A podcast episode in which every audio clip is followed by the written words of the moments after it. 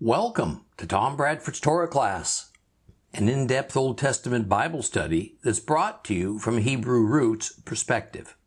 This week's lesson is week number six, the book of Hosea, chapters 2 and 3. To this point in Hosea, we have seen God through the Word, that is, speaking to Hosea, outline how he's going to deal with Israel, meaning the northern kingdom, as a result of their long term idolatry and their unfaithfulness to Him that's now thoroughly embedded in their society. And yet, at regular intervals, He says that after a long time has passed, His anger with Israel will pass, and He will restore them to their own land and to peace with him. In other words, it's a bit like punishing your child for their wrongdoing, but at the same time reminding them that you love them and that this discipline they are experiencing hasn't become a permanent condition. It's temporary, it's meant to serve a purpose, to instruct and to correct. You know, it's also instinctive, I think, in our human nature, simply a way that we're wired, that paying a price for our wrongdoing inherently allows us to feel that we have experienced justice and that we have indeed paid a just price for our guilt. So many ways, release happens. And once that price is paid, it is freeing to our spirit. And, and there's this sense that our wrongdoing and its consequences are behind us, and now we have liberty to move on. Jehovah's intent is for Israel to understand what a just a drastic mistake they've made in their wrongdoing, which is spoken of in terms of breaking their covenant with him, and to then learn from it and he carefully explains to them precisely what they have done so they don't have to guess, they don't have to wonder why catastrophe is going to come upon them. And he uses this strange life drama of Hosea and Gomer to demonstrate it all.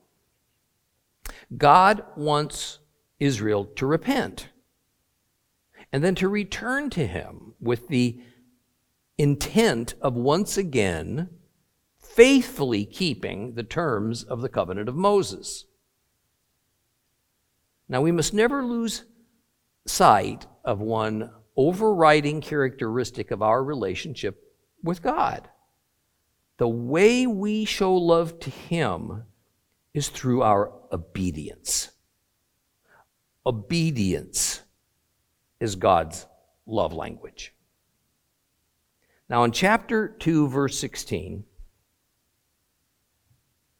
the just judge announces his sentence upon Israel.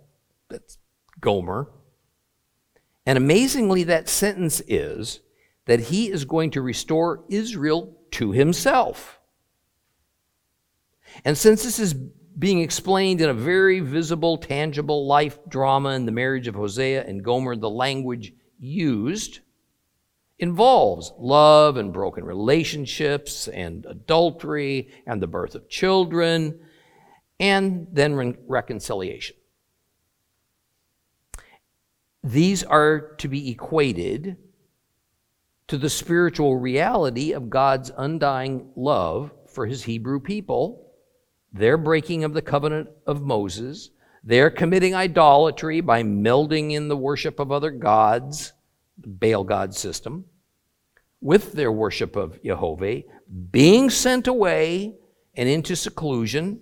That was a rather, actually, typical result for a woman who was found to be unfaithful to her husband.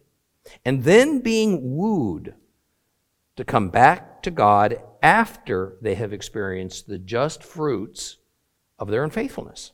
So, to be clear, Hosea is not writing a history. He's writing a prophecy. What he is saying is going to happen, but had not yet happened. And in fact, by the end of his book, the exile of Israel had yet to occur. What we also need to understand is that long before Hosea, this set of circumstances was contemplated and spoken by God of what would happen if Israel were to break the newly minted covenant that God had made with Israel, with Moses as the mediator. Therefore, what is about to happen to Israel was announced to their forefathers long ago while they were still wandering in the wilderness. And I think it is worth our while to read about that in the Torah. So open your Bibles, turn them to Deuteronomy chapter 4. Deuteronomy chapter 4. We're going to read verses 1 through 31. Deuteronomy chapter 4.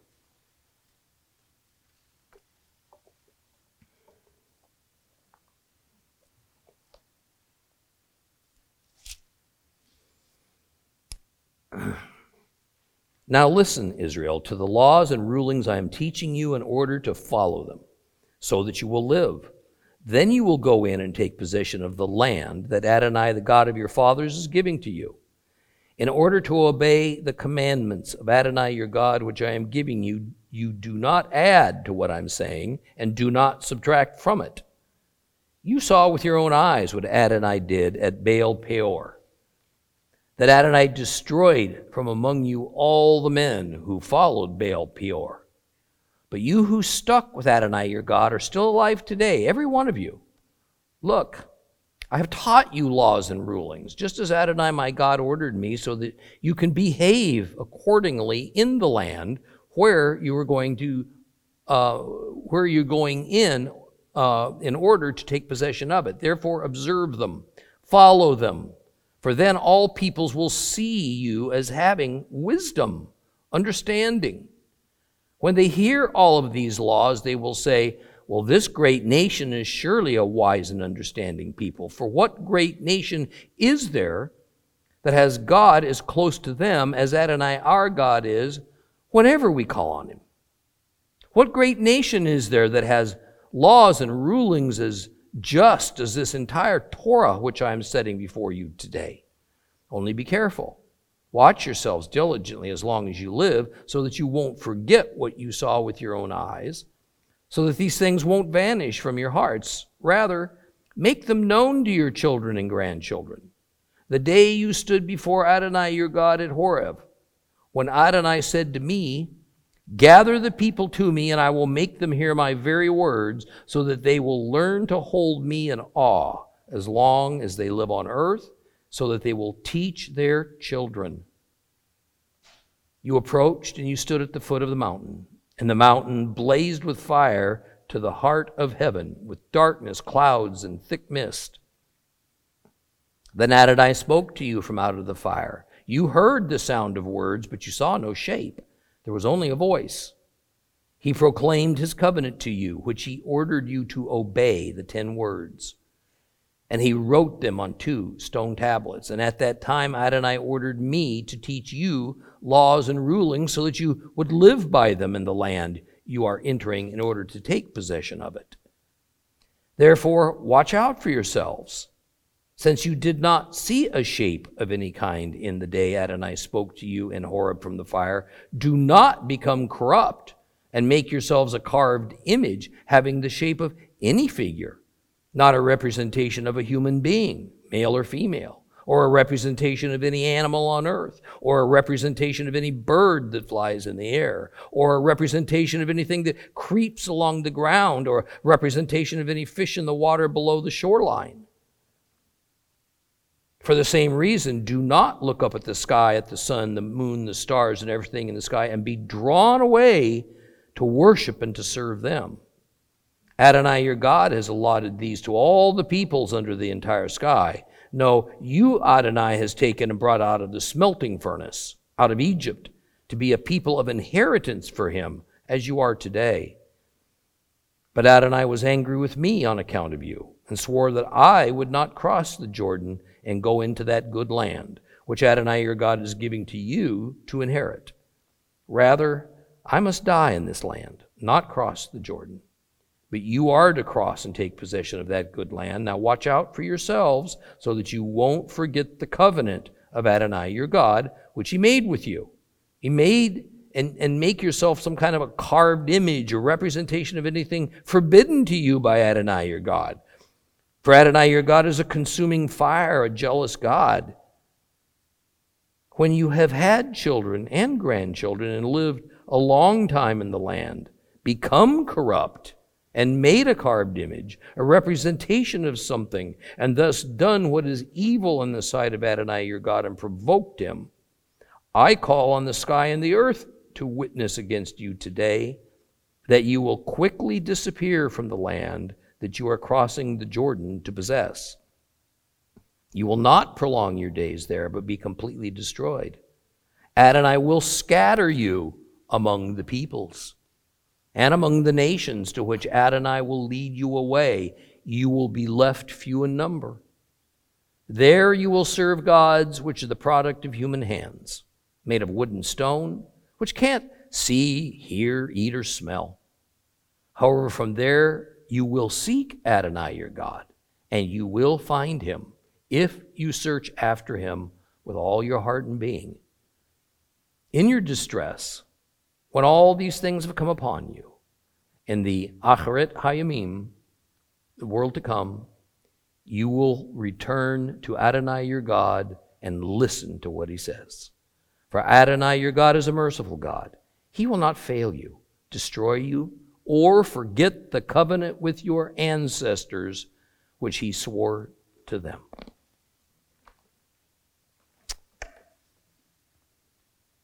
What we find in Deuteronomy 4, especially verse 31, is that the mercy God will have upon Israel to eventually restore them to himself is not because of the covenant of Moses, but rather because of the promise he made in an even more ancient covenant that was given to the forefathers, as he says here, the forefathers of those who were the refugees from Egypt. What covenant was that? Covenant of Abraham.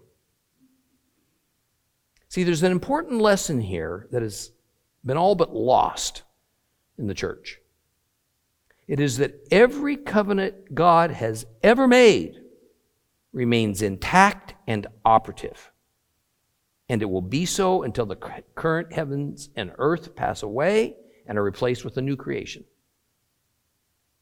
Each new covenant that has come along over the ages was not a replacement for the previous one. It was simply another added in a series of covenants, each enacted for a different purpose. It was an additive, not a reductive process.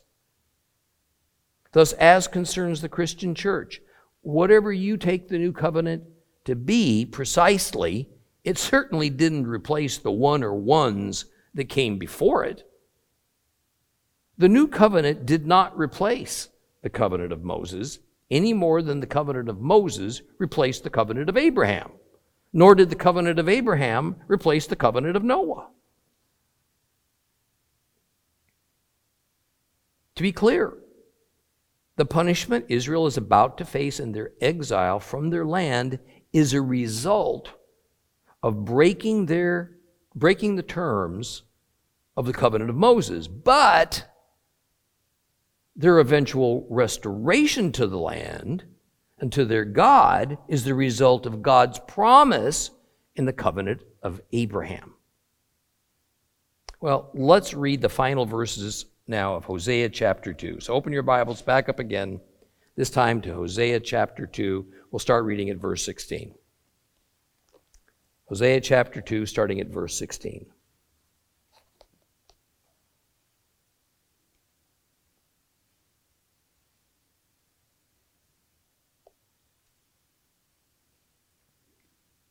But now I'm going to woo her. I will bring her out to the desert, and I will speak to her heart. I will give her her vineyards from there, and the Achor Valley as a gateway to hope. She will respond there as she did when she was young, as she did when she came up from Egypt. On that day, says Adonai, you will call me Ishi. You will no longer call me Baali, for I will remove the names of the Baals from her mouth. They will never again be mentioned by name. And when that day comes, I will make a covenant for them with the wild animals, the birds in the air, and the creeping things of the earth. I will break bow and sword, sweep battle from the land, and make them lie down securely. I will betroth you to me forever. Yes, I will betroth you to me in righteousness, in justice, in grace, and in compassion. And I will betroth you to me in faithfulness, and you will know Adonai. And when that day comes, I will answer, says Adonai. I will answer the sky, and it will answer the earth. The earth will answer the corn, wine, and oil, and they will answer Jezreel. I will sow her for me in the land. I will have pity on Lo Ruchma. I will say to Lo Ami, You are my people.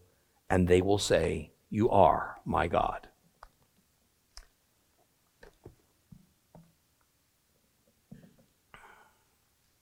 Now, the complete Jewish Bible translation of verse 16 is not a particularly good one. It obscures some important words. Here's a better one the NAS version. Therefore, behold, I will allure her, bring her into the wilderness, and speak kindly to her. Now, to behold means to pay special attention to what follows. Because whatever it is, it's important, even game changing. The next most important words immediately follow behold, and they are I will. I will. Now, the idea is that what comes next uh, hap- and happens is due to the direct intervention of God. In science, this is called cause and effect. So the cause of what is about to be declared is Jehovah. The effect is that God is going to allure her. Some Bibles say woo her, some say entice, one even says speak coaxingly to her, another seduce. Now, the Hebrew word is patah, and can mean pretty much any of these suggested translations. The range of English words used in the various Bible versions come about because of the various ways translators choose to characterize this entire story of Hosea and Gomer. The most typical characterization is of this intense romance that's even erotic. The wife somehow goes astray into prostitution and now a prisoner of her decision, she's regretful.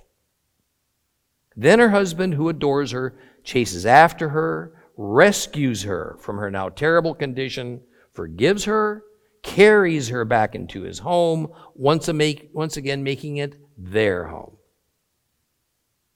I think this characterization goes a bit too far. It more gets into the popular Hollywood film motif of a man rescuing a prostitute from her preferred profession and turning her into a respectable woman, a la pretty woman. That is, such a romantic view removes the entire story from the realities of the 8th century BC. And it all happens within this ancient Hebrew culture. More, it is a matter of restoring favor and then coaxing Israel to leave behind a very long time of residing in the many Gentile nations to which they were scattered, and then finally to come back home where they belong. Coaxing it will take. I mean, think about it.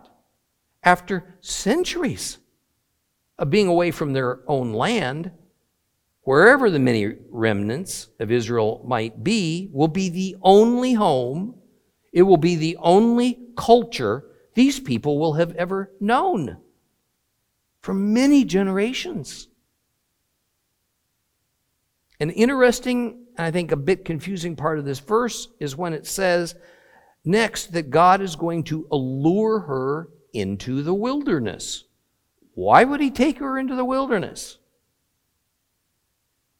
So often we think of the wilderness as a place of barrenness and punishment.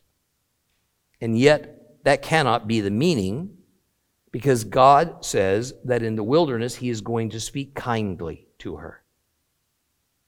Here, the characterization of the wilderness is intended to recall when Israel had been happily rescued from Egypt and then given God's covenant, and then of the generally faithful time of obedience and provision that Israel experienced in their original wilderness journey to the promised land. So, this return from exile is likened to a kind of repeat of the Exodus event in that Israel will be brought back by an act of God to the promised land as God's redeemed people. The time for exile and discipline is over. The time for restoration has arrived. Now, verse 17 says that from there, from the wilderness, Israel will be given her vineyards. That is, just as Israel was promised vineyards while she was still trekking in the Exodus wilderness, so likewise, when Israel is finally wooed back home, already God will have ordained and set aside vineyards for his returning people, his returning wife, symbolically speaking.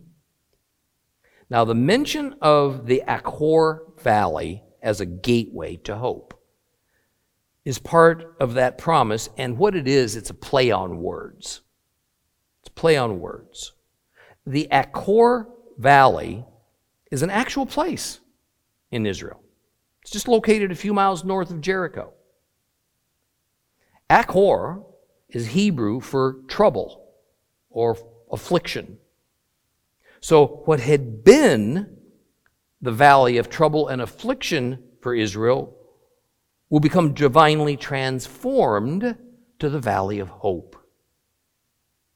And the final part of this verse then cements the connection between what God plans to do for Israel with their former escape from Egypt and referring to the wilderness experience as when she was in her youth means that immediately after God had formed the covenant relationship with Israel, it was as though she was the equivalent of a toddler that was just beginning to learn God's ways. I mean, think of it this way How do we as parents treat a toddler? Do we expect as much from the very young as we do from the older children or from mature adults? Thus, we don't demand much precision of obedience or nuance or understanding from the, from the young, although we demand much more of the more mature. God, in some ways, is going to be starting all over again with Israel. They're going to be returned to the land without much knowledge of God or his ways, and so they will have to be re educated, so to speak. Thus, the Lord is going to be loving and gentle and patient on Israel's journey towards restoration. Yet, in time, Israel will be expected to toe the mark and properly obey the covenant of Moses. Now, what I just described is a biblically defined God pattern that we need to just have hammered into our memories. God will not overload us with expectations and demands when we first come to know Him. Easy at first, then gradually, with more teaching, the expectations upon us rise until they finally reach the summit of full understanding of God's covenants, and along with it, full obedience. And with that bit of information, now, I want us to detour for just a minute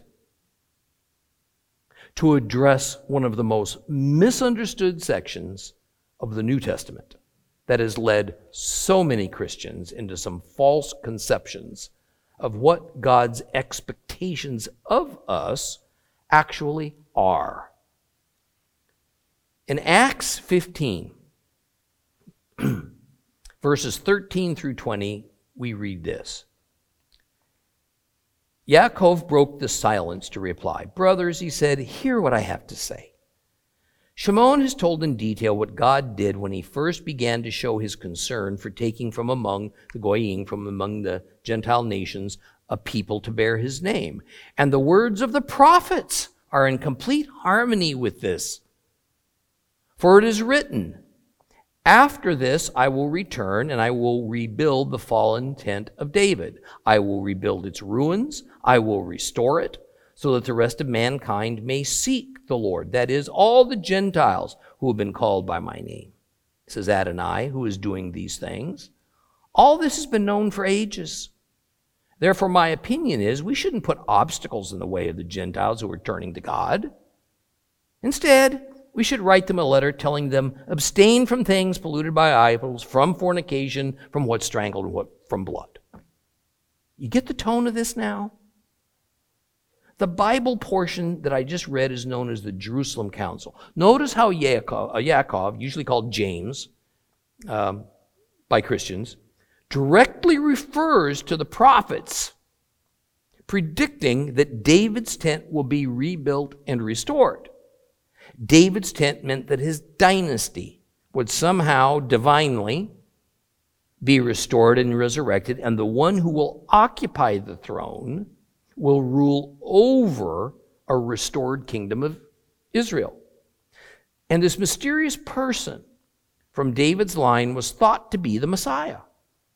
And the restoration was still future for them because Israel at this time, the ten tribes, well, they were still in exile.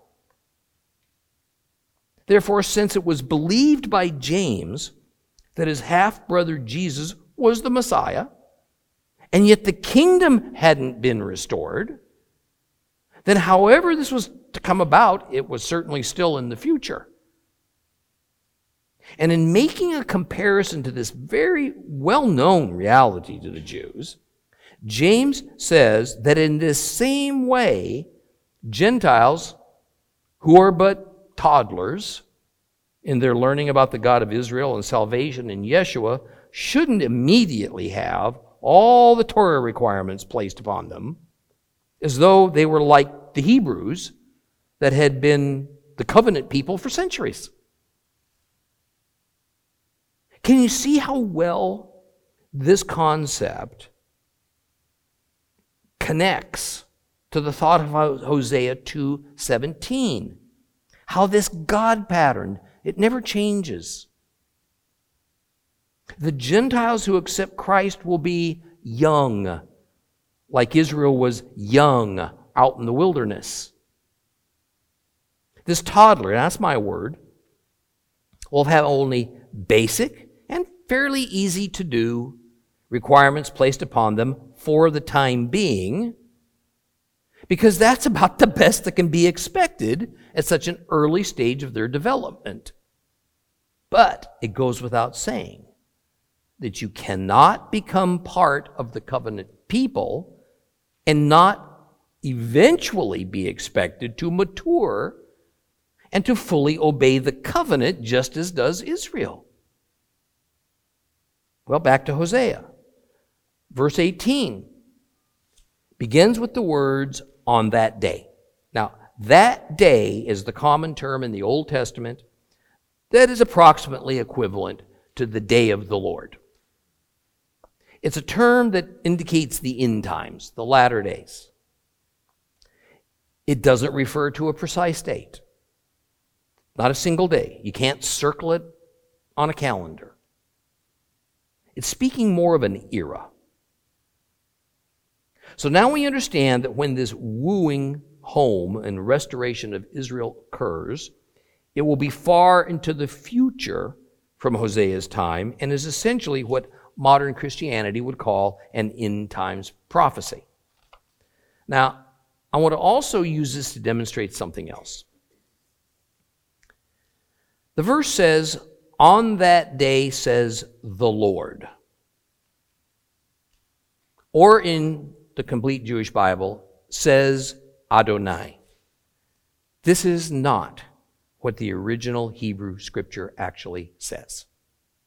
It says literally, on that day, says Yehovah. Over 6,000 times in the Old Testament, we read God name, God's name Yehovah in the Hebrew. But in our English Bibles, we'd be lucky to find it 10 times. All other times, the words Lord or God are substituted. Why would translators do something like that? Now, the claim is that it has to do with the Jews ceasing to say or write God's name starting around the late 4th century BC. That's difficult to buy, since Christianity long ago separated itself from anything Jewish. So, why would Gentile Christians remove what is clearly there, God's name, and instead insert the rather generic term, Lord?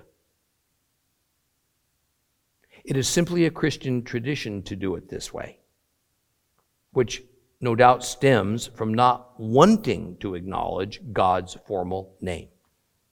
Most often to Christians, the term Lord is meant as Jesus Christ.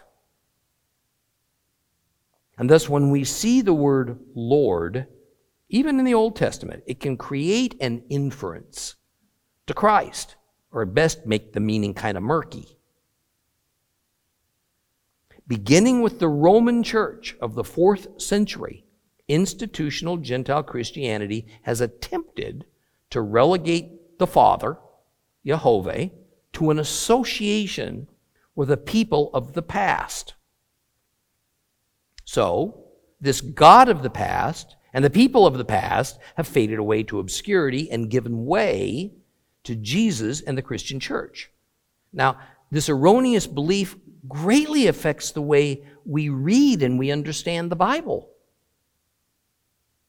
Well, next there are some interesting words that many Bible interpreters have for well over a century claimed are not original, but rather are a much later addition called a gloss, even though the oldest Bible manuscripts contain these words.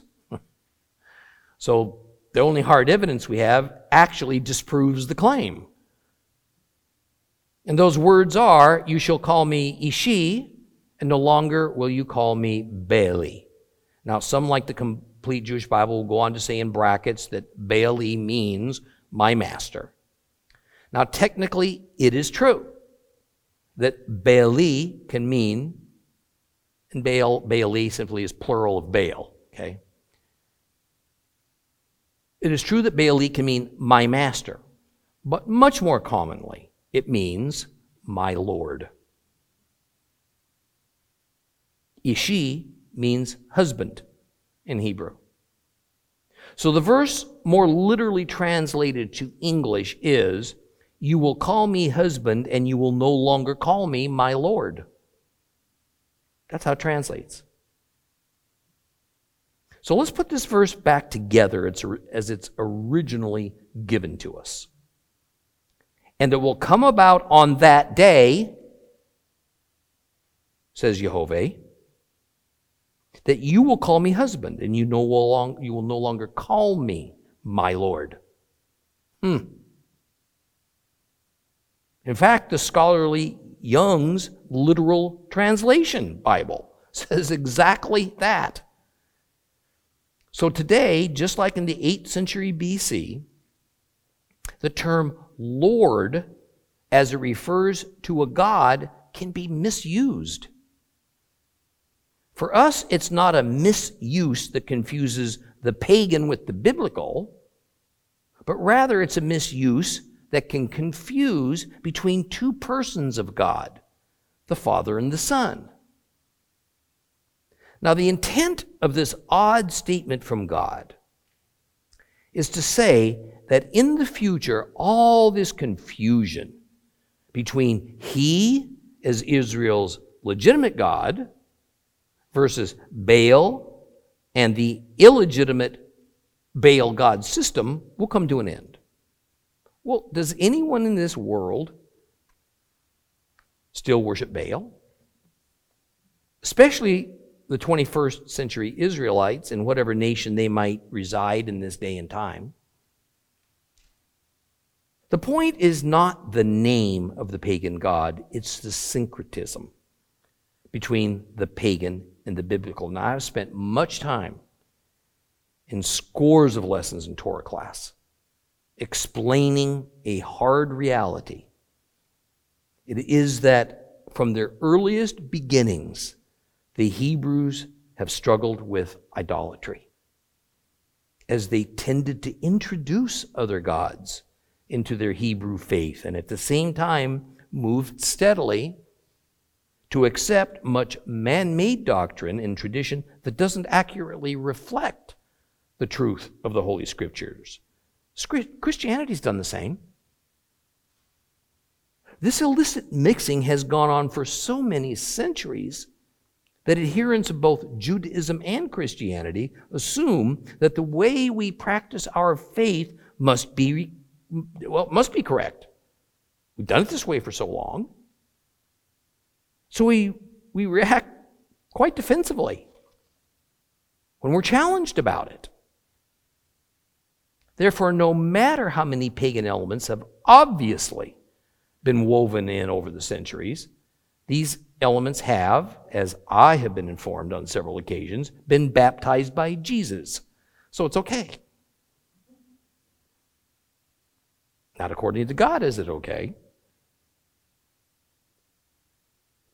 Well, when God finally determines the time for Israel to return home is here,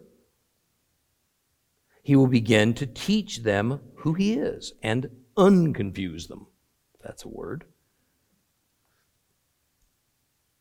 And we can be certain that this will be a long process. Because right now, in the early part of the 21st century, the 10 tribes of the northern kingdom are returning home to the reborn nation of Israel in ever increasing numbers.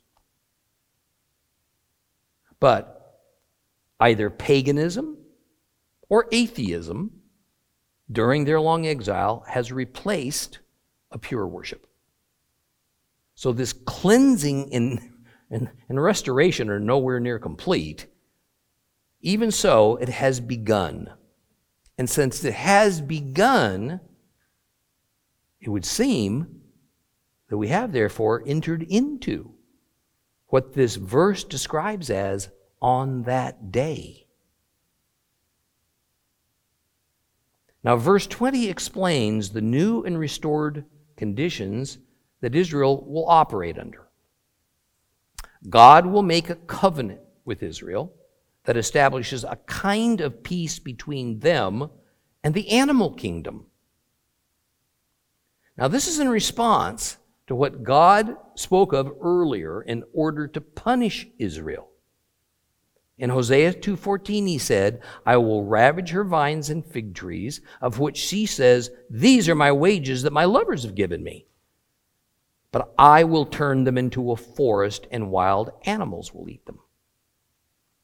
In verse 14, Jehovah said he would turn the animal kingdom into an enemy of Israel that would devour what forest and field normally provided. So restoration includes a resumption of the divine harmony with nature that had worked in Israel's favor for so long.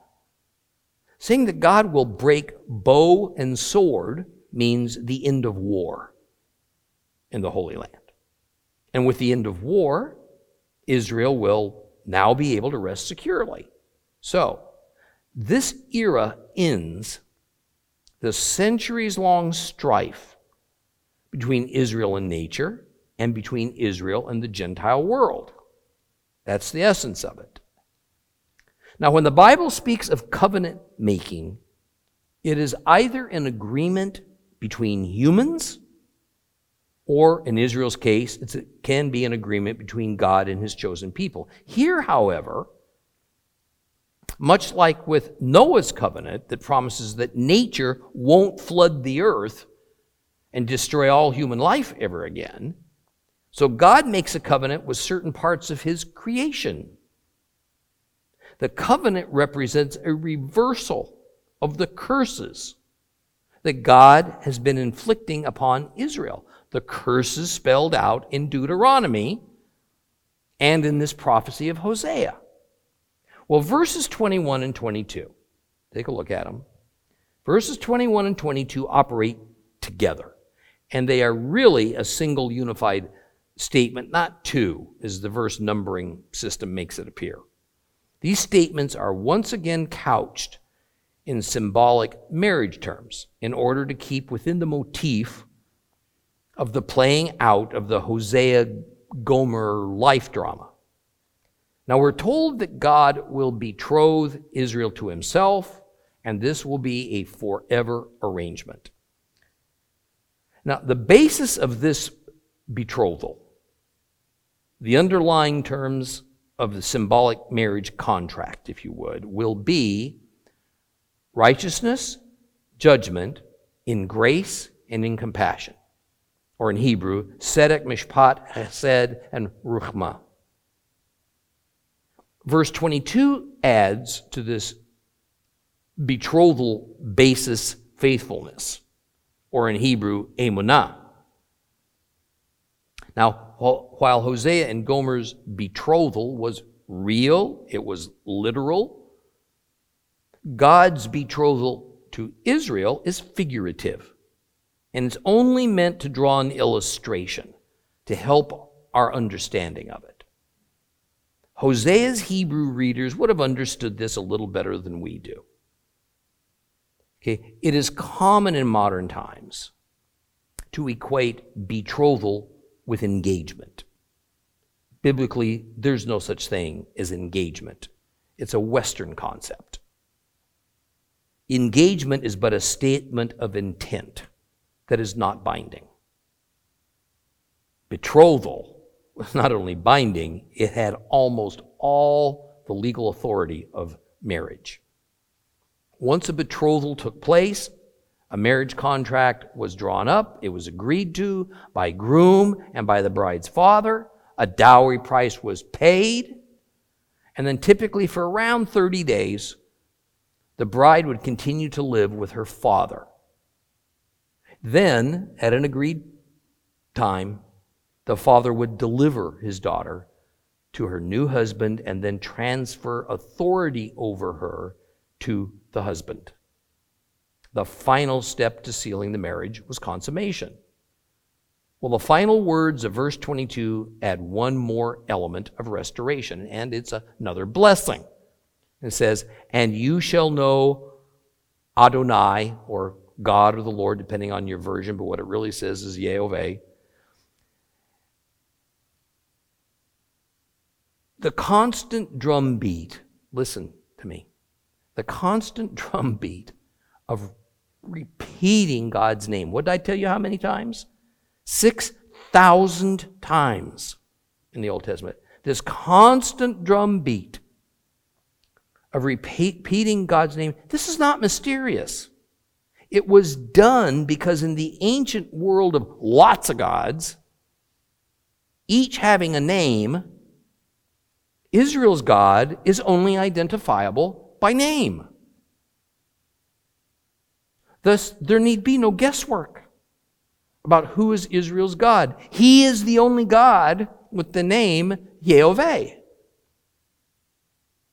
Well, verses 23 and 24 another uh, represent another unified thought that never should have been separated with verse numbers. These words can be hard to understand, especially when the word answer is chosen as a translation for the Hebrew word ana. Now, while answer's correct, the word that makes more sense in modern English is respond. Respond. For instance, to answer a threat means to respond to a threat. So here God is responding to this betrothal by once again giving Israel produce from orchard and vine and field.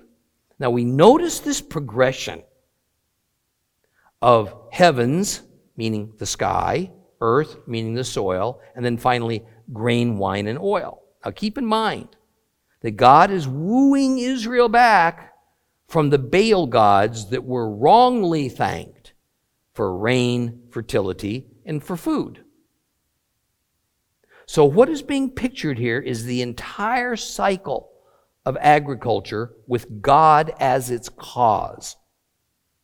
Now, also, the mention of Jezreel is turned on its head. Jezreel was used earlier in Hosea to remind Israel of the murder and bloodshed that took place in the city of Jezreel. Upon this future restoration, Jezreel reassumes its meaning of a blessing. God sows. So, the climax of this long story of redemption and restoration for Israel in verse 25 is that the symbolic names for Hosea and Gomer's children are also now turned on their heads. Jezreel now means God sows in a positive sense. God will now have pity upon those whom he refused to have pity. Lo ruchma becomes ruchma. And those he considers not his people, lo ami, will now be considered his people once again, ami. This entire scenario of curse that eventually leads to restoration and redemption for Israel appears in others of the prophets. There's no better example than the last few verses of Ezekiel chapter 37. I'm just going to read to you from verses 21 through 28 of Ezekiel chapter 37. Then say to them that Adonai Elohim says, I will take the people of Israel from among the nations where they've gone and gather them from every side and bring them back to their own land. I will make them one nation in the land on the mountains of Israel. One king will be king for all of them. They will no longer be two nations. They will never again be divided into two kingdoms. They will never again defile themselves with their idols, their detestable things, any of their transgressions but I will save them from all the places where they've been living and sinning. I will cleanse them so that they will be my people and I will be their God. My servant David will be king over them, and all of them will have one shepherd, and they will live by my rulings and keep and observe my regulations. They will live in the land I gave to Jacob my servant, where your ancestors lived. They will live there, they their children, and their grandchildren forever. And David, my servant, will be their leader forever. I will make a covenant of peace with them, an everlasting covenant. I will give to them, increase their numbers, and set my sanctuary among them forever. My home will be with them. I will be their God, and they will be my people. The nations will know that I am Adonai, who sets Israel apart as holy when my sanctuary is with them forever. Gentile Christians, understand that your future is entirely wrapped up in Israel's future. If God is done with Israel, He's done with you. Our good fortune is that God is done with neither. He has great things prepared for all of us who worship Him in love and in truth. But these good things are still ahead of us, they're, they're not behind us. Let's move on to Hosea chapter 3. Open your Bibles back up again to Hosea chapter 3. We're going to read the entire chapter. Hosea chapter 3.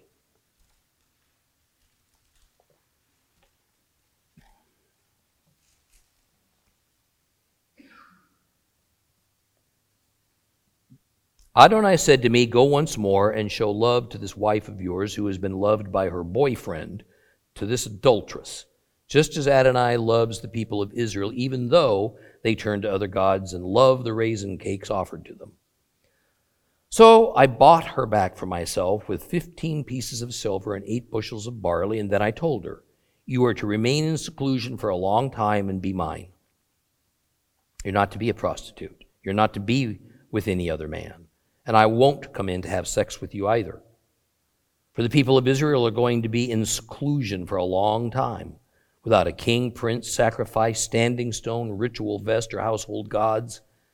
And afterwards, the people of Israel will repent and seek Adonai their God and David their king.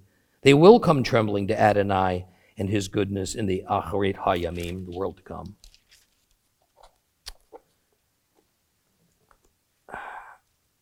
After chapter 1,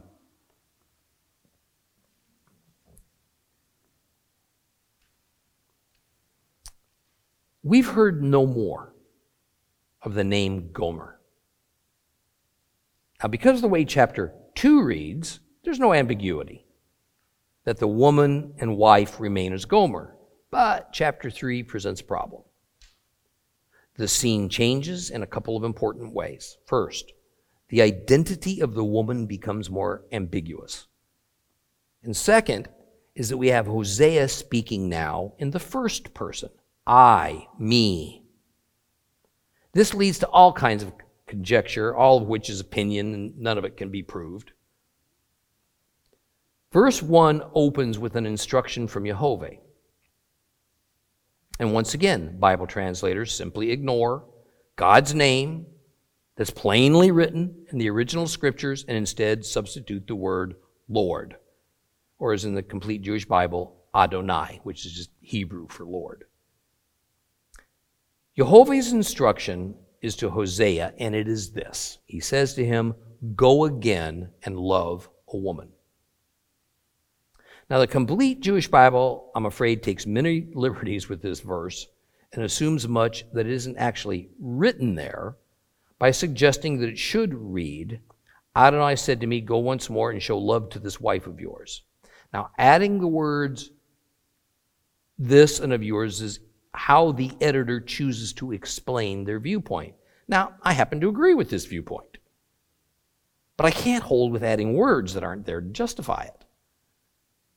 The word that most Bibles will translate as, as woman, show love to a woman, is isha, and it can mean either woman or wife. Now, notice the relationship. It is automatically assumed that a wife is a woman and that a woman will become a wife. And by assuming that the article before the word woman is a and not the, then it makes identifying this woman a bit more challenging. So, is this still Gomer? If not, who else could it be? There is nothing that directly suggests that a second woman is contemplated. The verse says outright this woman is committing adultery, something that Gomer is likened to be doing symbolically in the earlier chapters. Now, see, look, the act of adultery can only happen within the bounds of marriage.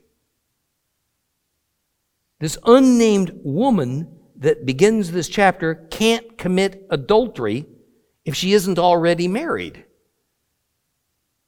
So while we can we cannot say with 100% certainty that this woman is Gomer, it's probably better to demand evidence that it's somebody else rather than the other way around. For our study, I'm going to assume she is Gomer because I'm convinced that's who she is. Here's the thing. As we discussed in an earlier lesson, too many Bible interpreters want to create a detailed biography for Hosea that just isn't there. The issue at hand is not the details of Hosea's life. The issue is the meaning of the symbolism. So it's all about the woman's situation, her predicament. That's the point, because that's what the symbolism's all about. Gomer, the woman, equates to Israel. Now, continuing, the verse says that this woman, um, Hosea, is to love, has a boyfriend, or a lover, or a paramour, depending on how one wants to translate the Hebrew word reah. Now, clearly, this woman is committing adultery with this Reah. That second half of verse 1 explains exactly what this new act of Hosea, as, this, as regards this woman, is supposed to symbolize. Hosea 3, second half of verse 1. Just as Adonai loves the people of Israel, even though they turn to other gods and love their raisin cakes. So Hosea is doing this act as a symbolic imitation of God loving the people of Israel, a people who are committing adultery with other gods.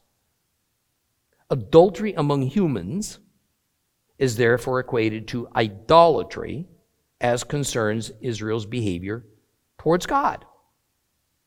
Adultery is unfaithfulness in what is supposed to be an exclusive relationship between a husband and wife. So idolatry is unfaithfulness. in what is supposed to be an exclusive relationship between God and his people. As Douglas Stuart so well points out in his commentary on Hosea, Jehovah's love for Israel is noble, unselfish, generous, and protective. God's love for its, uh, rather, God's, Israel's love for its raisin cakes and the adulteress's love for evil are selfish, indulgent, and pleasure oriented. Gomer does not deserve Hosea's love, just as Israel doesn't deserve God's love. Nonetheless, God gives her that love. And even in Israel's coming exile, that love never diminishes. Therefore, in verse 2, we have a price being paid for the restoration of the adulteress, the idolaters, Israel. But the price is not being paid by the unfaithful partner, but rather by the faithful one. Here we have another God pattern. Fellow unfaithful ones neither have we paid the price for our restoration. It is the faithful one we have sinned against who makes that payment on our behalf. John 3:16 For God so loved the world he gave his only begotten son that whoever believes in him should not perish but shall have everlasting life. There's always been much debate and conjecture about this price that Hosea paid 15 shekels of silver, eight bushels of barley. Who did he pay the money to? Some Bible commentators say it was to the man that was essentially her pimp. Others say she'd become a slave. So she was purchased back from her master for that sum. Yet others say that she was living with this boyfriend. So it was kind of a bribe to get him to let her go. I can't go along with any of these suggestions, although it's not possible to rule any of them out. Rather, I see this payment to no one in particular as kind of a, a second bride price that represents restoration of marriage into a new condition. Gomer was already Hosea's wife. Now, with this new bride price, she is symbolic of a renewed wife. And I think this fits with the idea of God paying a bride price as symbolic of Israel that was already his wife, symbolically, but will in time become a renewed wife, a renewed Israel. See, it's important to keep at the forefront of our minds that this entire story is all about creating symbolism to send a message. Thus, we must not get focused on tiny details. We should not try to see this within the precise bounds of how Hebrew marriage works and so on. It is quite similar. This whole symbolic series of words is quite similar to how believers are characterized as being new creations. Well, we are in a sense certainly not in every sense. And probably a better way to characterize that meaning is that we are renewed creations. The bottom line is that Hosea recovered and restored his wife Gomer from her adulterous condition, and it cost him to do it. And this is symbolic of God paying a price to recover and restore Israel when the time comes. Okay, we'll begin in verse 3 next time we meet.